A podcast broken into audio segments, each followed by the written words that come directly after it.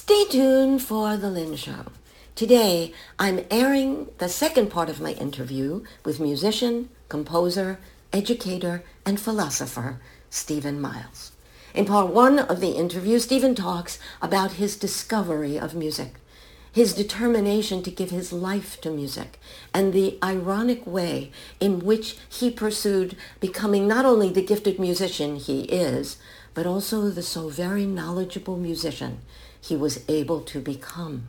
Part one of the interview concludes with his talking about becoming part of the faculty of New College in Sarasota, where he clearly was meant to be, and my asking him about the creation of New Music, New College.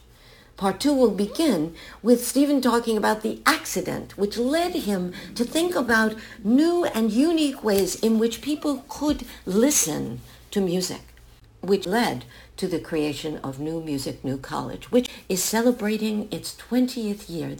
In this part of the interview, Stephen will also talk about his philosophy, his belief that music can not only be pleasurable and move people, but can actually alter behavior, and his commitment to writing compositions which do in fact alter behavior. And in this interview, he will describe one such composition.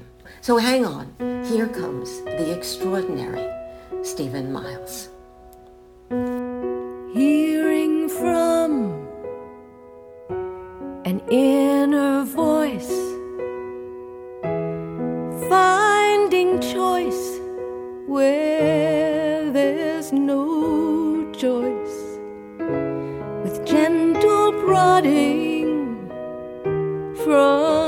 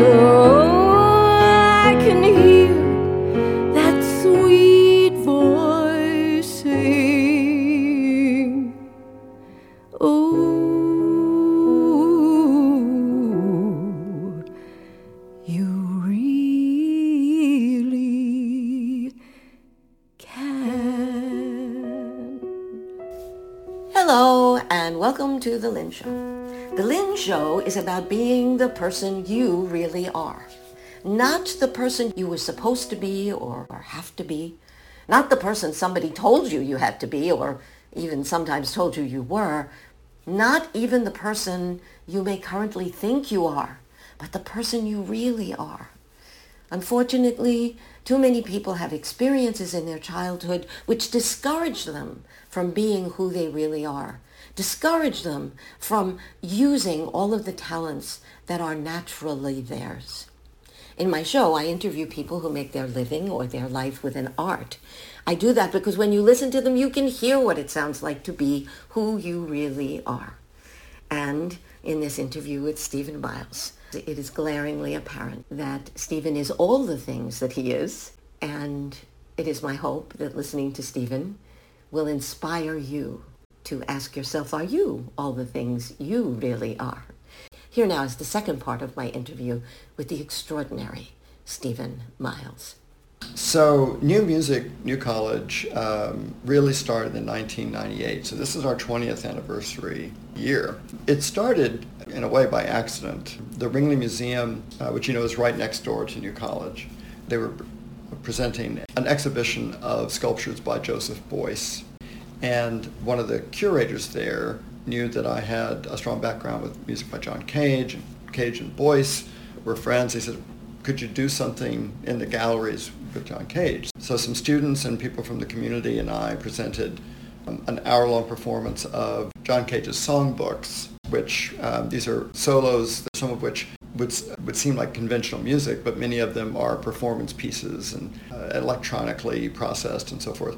There were uh, five soloists, and each of the five soloists uh, performed an hour-long recital simultaneously. Tell them going on in different rooms? I had um, analyzed the Beuys exhibition thematically and had parallels or, or resonance with the cage and so each person who had their solos, they would go to different points in the in the galleries right. where that piece would have some kind of play. This meant there wasn't a strict division between the performer's space and the audience space. The, the audience could follow one performer around as he or she sang, um, or they could stay in one location, and, or they could chart their own course. They could even come leave and come back. Mm-hmm. And over the course of an hour, what we found was that the audience gradually realized that they were also part of the performance. Performance, right. And so you saw this kind of consciousness developing. One of the things we learned from that that I think um, is one of the reasons why it led to New Music New College is that it's very important to try to match a presentational structure with a compositional or an aesthetic structure. So Cage's music, you know, indeterminate, uses chance.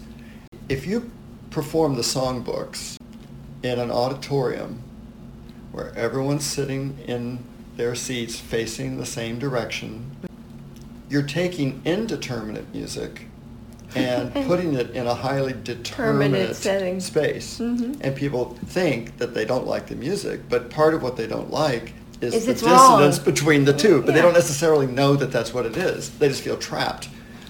But what we found is when we release the audience to mm-hmm. basically experience it more as the piece is composed, they really loved it. And um, it was a big hit. And uh, Ina Schnell, who has been one of Sarasota's uh, foremost supporters of all art contemporary, approached me.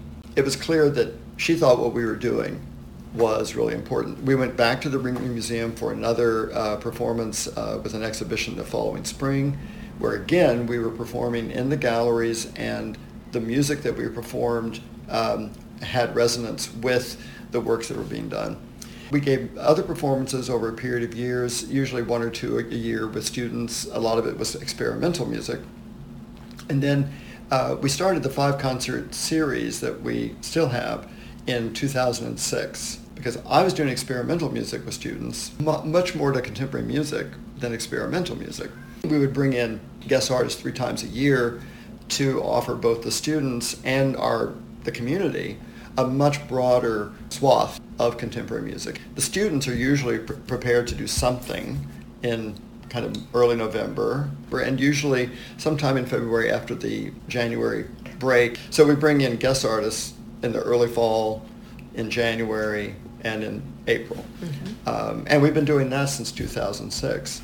But the shift towards experimental music, which when you think about how everything that I did was preparing yep. you know, with this grounding in tradition. Now, I, my students are all grounded in tradition. I mean, we don't just do experimental music. I mean, they all do the same kind of thing that I asked, that I forced myself to do. What I realized after I came to New College, for the first several years, here I was, I came from this high-powered doctoral program, and my music was being played by these virtuoso performers elsewhere. But I had students who were not yeah. conservatory students. These were really, really smart students, but they weren't necessarily trained musically to do the kind of thing that I That was you were doing. writing. Exactly. But experimental music, music by Cage and and uh, and eventually my music and music of other composers, um, offered the kind of intellectual and uh, aesthetic pleasure uh, of exploration. They would try anything. It's a challenge. It's a challenge, but they were so open-minded, and they could be very, very disciplined. So um, experimental music uh, really became the focus for me, and that's now it's it's definitely what what I do. So it's kind of ironic, you know, that um, I went through all of this extra emphasis on tradition, but I think that part of what one learns from that is that not only is tradition fluid, but that we, we make a mistake when we treat the traditions as either static or as, as having this ultimate value, like, you know, the, what we love Mozart. Mozart was great, wonderful. I love Mozart, love Beethoven, love Brahms, all of that. But the whole character of Western art, not just Western music, but Western visual art, is what I- what you could call increased uh, reflexivity. That is, um, style changes in part because people become aware of other possibilities and they begin to want to explore those possibilities. So we have a notion of style and of tradition that is uh, artificially static. It never really was static, but it's always changing. The image that I offer students sometimes is the image of Penelope from the Odyssey, you know, that Penelope's left back, you know. Yes, right. And, and she's, um, she's all these suitors who Yes, pursue right, her and right. she's weaving. She's weaving, Right, right, right. But no, but the way she keeps the suitors at bay is she weaves the garment in the day, but then she unweaves She it at unweaves it. night. She never finishes. She never finishes it. Right. So what I tell students is that that's the kind of spirit that you need to uh, cultivate about music. That you you learn the tradition, but you also learn to unweave that as well. You you you need to do both. To me, that's this idea of uh, paradox that we both know and don't know at the same time. Well, that and that you don't end. right. You know, and Right. I imagine that that is challenging for a lot of people. Well, but you know, it's That it It's- doesn't resolve. that's true. Well, You know. but life doesn't either. you No, know? and while you're talking, I'm thinking about jazz, Mhm. which Oh, is, sure. is the Absolutely. quintessential example of what you're talking about, Absolutely, right? yeah. You have But- the basic, but you keep changing it. You can keep im- improving it, Well, right? and um, actually, there is a psychoanalytic tradition that I'm very, very interested in, that, and it certainly has a lot of, uh, I've been influenced by in my own work, uh, which is object relations, so Ah. Donald Winnicott. The, the emphasis on, on the role of play, Mm-hmm. um, the idea of the potential space, um, and um, uh, and well, ho- a holding environment. So when you say that could be kind of stressful, not having things resolved, one of the things that we try to do with New Music New College um, is to um, think of every performance um, as a, a complete experience, right? That yes, music is the focus of it, but uh, just like with that example from John Cage, you can present the music in a way that can lead to an immersion in the music and a memorable experience, a transformational experience. Or you can present it in such a way that nothing happens, right? Right. So we're always asking, what's the best way for us to frame this particular work that we're performing or this particular performance? What kind of tensions are created and how can we account for those in the way that we present? So an example of this, and this is pretty much typical of New Music New College, Schoenberg's Pierrot Lunaire. It's usually performed these days as a concert work with a conductor and the ensemble on the stage and so forth. But it actually has some connections to cabaret. So we brought in the Da Capo chamber players and Lucy Shelton, and these are people who have performed this piece countless times over you know 20 years. And they don't use a conductor. So we staged it as cabaret, and we take our conference center at New College, Sudakoff Conference Center, and we convert it into Club Sudakoff. Because we bring in circular tables, and we you know have tablecloths and a little you know fake candle, and we have food and drink, and we have lighting, and we had the subtitles, and the audience responded to this tremendously. Now they, it was a great performance, that's true, but one of the things that happens when you use that kind of the circular tables is that a you're many you're sending a lot of signals that Of this course, is more relaxed. everybody's expectations are different. Right, because you know if you want to get up and get a glass of wine, you can do that. That's not a problem. But it's also that you, the audience, um, they have a more interaction with each other, right? They see how each other are responding. They can make eye contact with each other more readily. They can even, you know, maybe whisper something as an aside, and you know, it's not disruptive. So, um, in a sense, what we were trying to do was both serve the Schoenberg, but also to counter some of the aspects of performance that often uh, make that work more difficult to enjoy. So the audience went crazy. They, they loved it. So we always are thinking about presentation. And another reason for that is that most of us today experience music overwhelmingly through digital media. Going to live performances, even for people who enjoy them, still constitutes a very small percentage of the way that they encounter music. So it's not only that uh, for many people, the experience of going to a concert is less and less familiar, but they have a whole other experience that feels natural. To create a playlist, be able to, re- to Right. change things, being Right. able to decide when you want to start, when you want, and doing it on your own, and doing it when you're out, you know, in, in Right. the midst of other people. Right. So what we think of as uh, it's not even framing musical performances, but we think of it as reframing. There's the frame of digital media is now so uh, powerful. I mean, I'm not trying to No, no, I understand Mm-hmm. you're not criticize. judging I'm it. just saying Right, it is, but it is the way that people experience music. So that means that live performance, just simply being together and not having access to your device, you know, and then adding it to it, music that's unfamiliar, um, that can create a certain amount of anxiety. So our concerts are always about an hour, almost never more. We try to really control that. We never have an intermission. We always have food and drink afterwards. Because you know that this is only going to be 45 minutes, Right. you can handle the anxieties. Yes. And, but if you thought, well, we're going to keep talking today Yes, for- until until I say we're done, done. you know, Right, right, you'd go right. crazy. You wouldn't be able to do it. So the audience knows uh, that they're not going to be subjected to, you know, a two-hour concert. And uh, the people who come to our concerts, they've come to trust us, basically, that we're really thinking about their experience.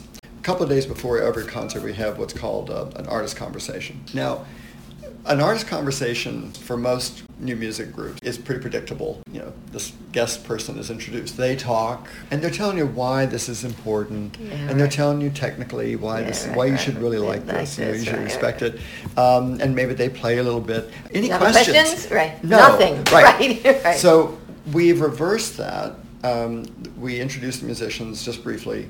They play five to ten minutes of music they don't speak until the audience has spoken about their experience. Encourage them to use metaphors, to use whatever, you know, what did they notice as they were listening to that? And, and invariably, the audience ha- has observations that are non-technical, but that stimulate a wonderful conversation with the guests. And I tell the audience that the musicians need your input because professional musicians at this level understand this work almost in a microscopic kind of way. They're this close to it.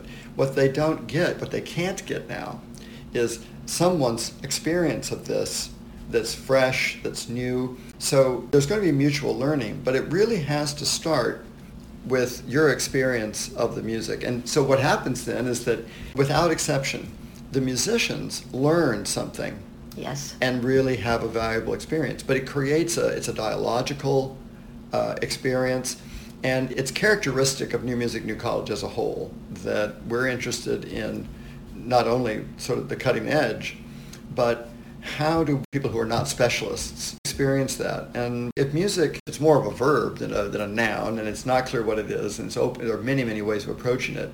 How do we explore those possibilities together where it's more about experience than about expert knowledge?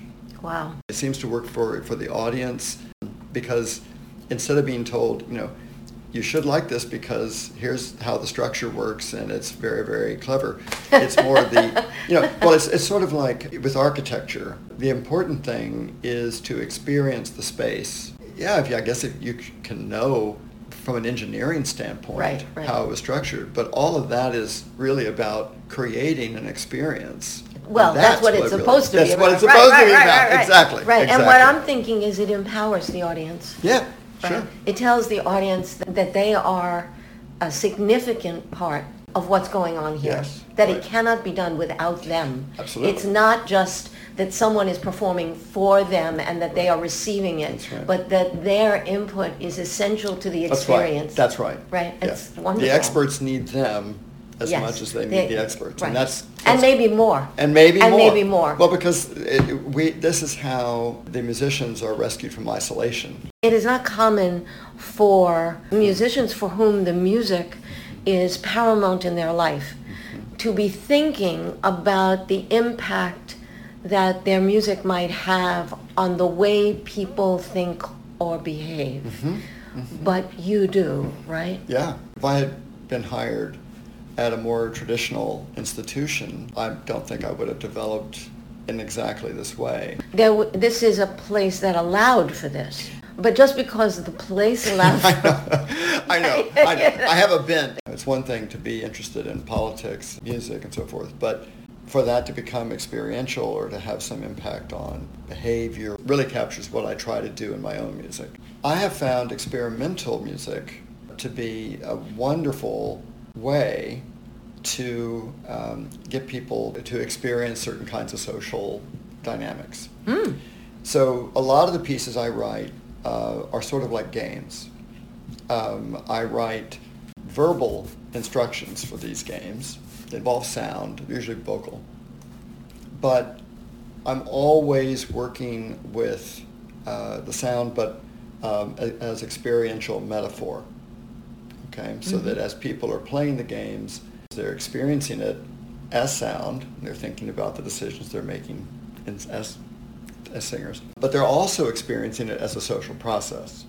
So that the, the pleasure of performing or playing one of the- these games is that that you get to experience these things deeply on two different levels. So um, a piece that, that I wrote for a theater performance that involved only seven people, I now I found I can do this with large numbers of people, like 50, 60 people can do this. The piece is called Pitch Chess and it's really pretty simple because game, games like this have to be simple Yeah. or they don't work.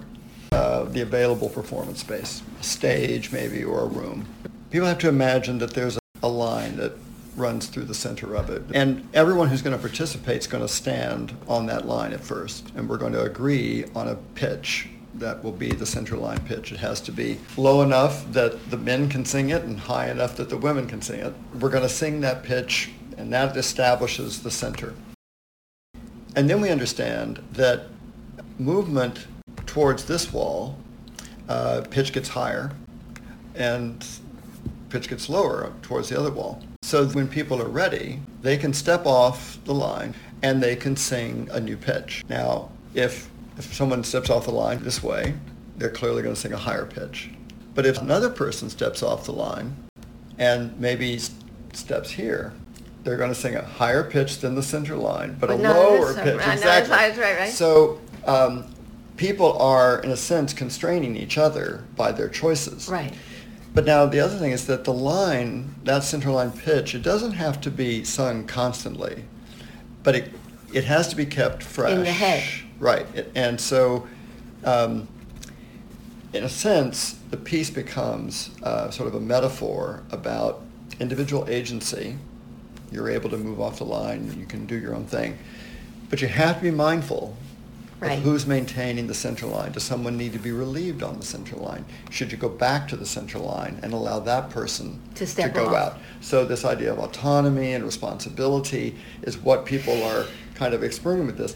There are some very simple rules that people can immediately learn and then they play with that because the rules are clear and it's constantly changing because you know someone else is going to leave and then you have to rethink about the harmony so this harmony is always kind of this And that, that is the other question, I, that's the question I have. The pitches always have to be harmonic? They, they always have to be in harmony? No, no, be whatever people want to do. But again, you have like, so what I'm going to show you is um, two like 20 second, 30 second Examples excerpts. of and this, this is an example. So this was uh, from a workshop that I led at Millsaps College in Jackson, Mississippi. Now all these people, um, they're students or maybe faculty. They're not singers necessarily. And I actually, I, I really prefer, even though I'm fine working with professionals, but part of what I really love about this is that you don't have to be a trained musician to right. do this. Right.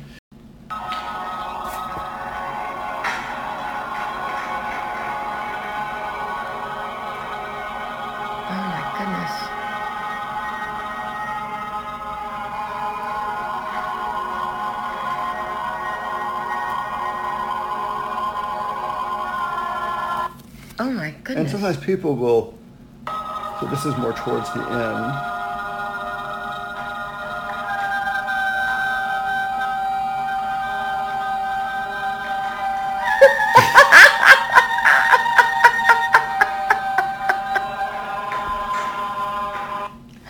so, so, and uh, So it, it's so interesting because within the context of the rules, yeah.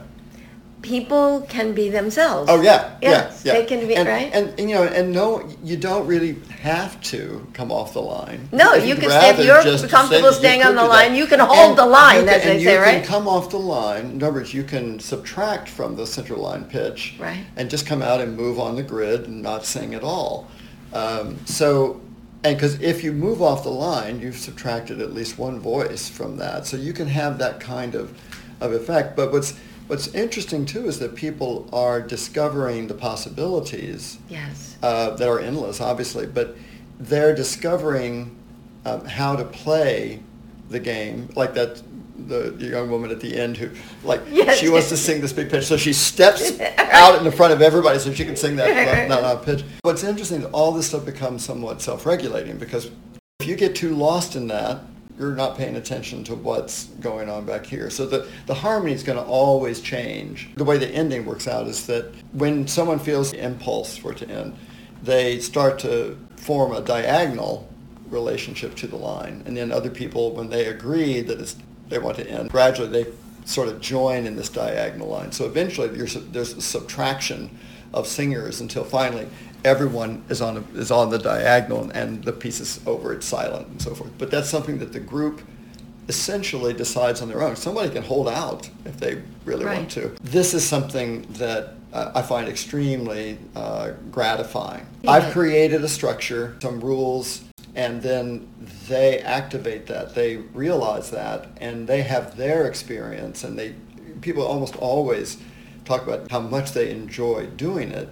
So it's a different kind of music, uh, but for me, it's very much tied up with social experience, psychological experience. Yeah, it's subliminal learning. exactly. Of I mean, these people are changed by this, but they right. didn't mean to. That's right. right, right. That's They- exactly right. Yeah, that, that, right. they didn't go into start. no, into it. that wasn't part of their agenda. Right. And it Um, wasn't, revealing. In no, some- and they didn't have to do it. correct. It's Right. not compulsory. That's Not right. That's right. Yeah. I'm, I'm assuming somebody could walk off. Oh, sure. Right. Yeah. I mean, and that's the thing is that it's right. Yeah, and so the control. the people who stay, they are changed by it. Yeah. Right. And it's also for me, it's not really important or even desirable that there's an audience. I I would kind of like it if people who learn this just get together and do it, Do it because it's. Yeah, it's right, fun right. to do. It's It's it's psychological, it's social, Oh, it's yeah. musical. It's- this is sort of where things have been going for a very long Yeah. time. Yeah, this is the culmination Mhm, of mhm. everything that Yeah. you have ever thought, studied, Took a long time, at. but there it is. But I, you don't want to diminish it. No, not at all. you don't want to do that at all. No, No, no. it's wonderful. I mean, not not everybody can say that about their life. Yeah. That their life has a through line, and Yeah. that it, and that they honor it, and yeah, that's wonderful. Yeah. This is your twentieth year, yes. and are you having an event? We're having, we're going to, five programs. One of them is, is done uh, three times. Open on October 6th. And Sō Percussion, they're going to be in Club Sudakoff, you know, we're with a circular table. Yes, yes, yes, yes, yes. Um, and uh, they are, we've wanted to bring them in for a long time. They're really considered probably the most innovative, one of the most innovative ensembles uh, working today. Then in November, We'll have an hour of electronic and digital music. Uh, Mark Dancigers is our first professor of digital media and music. Then in January, uh, we have a group from Chicago, Ensemble Dal Niente, and with George Lewis. George Lewis is a MacArthur Fellow. Um, he is a composer, and uh, we've had a, a long-standing relationship with him. Then Eliza Ladd, he's going to be creating a work with students that will be done in February. And then the final performance will be in April with Wet Ink Ensemble, Kate Soper's Voices from the Killing Jar. Kate Soper uh, was a finalist for the Pulitzer Prize in music two years ago. So that's our, our season uh, for this year. Okay, I have one more question, and it is having spent a life immersed in music and using music in new and old ways, would you say anything about what that's like or what you think about it? I feel very grateful that um, I've had enough support in my life. First of all, my parents were always supportive of me in music. Being able to go to the University of Illinois where I could study with someone who shared my interests in music and all things social, I had no idea how important coming to New College was going to be. It's very satisfying at this point uh, to see that everything that I've wanted and everything that I've cared about in my life eventually could get integrated. To be able to, to use all of my abilities is just great. I feel like I've been given lots of great opportunities and I've had fun people to play with and have a good marriage. I've had a, a good time, And a that's really a good time. perfect place to start. Yeah, right. I've had a very good time. When you hear someone say, I have had a very good time, then you know you are hearing from someone who is all that he is, who is using all that he has to use. And it is my hope that when you listen to Stephen, you are asking yourself, am I all that I am? Am I using all that I am capable of? Well, if you are not, if something happened in your childhood which discouraged you, please believe me, it is not too late to recover it. As always, I hope you got something from this show that you can use. Something that inspired you, something that will bring you out to participate in the 20th anniversary of New Music New College, something that will bring you back, because I will be back. And as always, I sure hope you will be too. You see, I'm getting older. My hair is turning gray. Oh, you say my face and figure have both seen better days. Well, I won't be retiring. I won't slip out of sight. No, go gentle into that good night. I won't go with a whimper. I am going with a bang. Life's a song I keep on singing, not a tune that I once sang. I just keep returning like some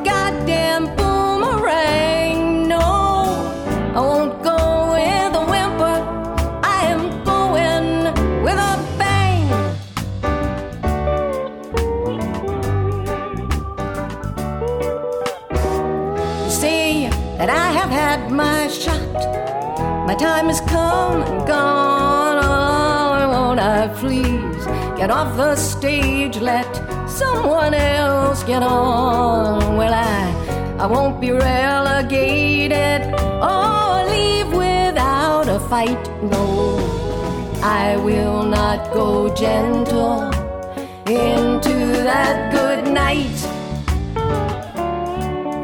I won't go with a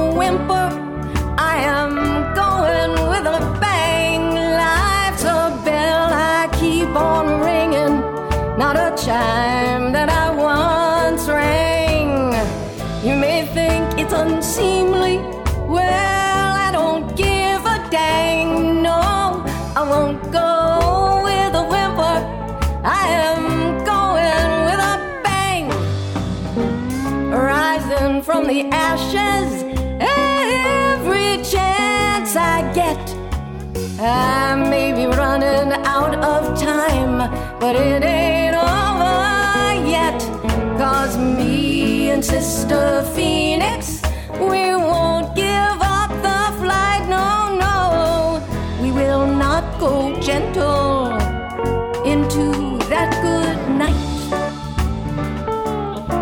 And I won't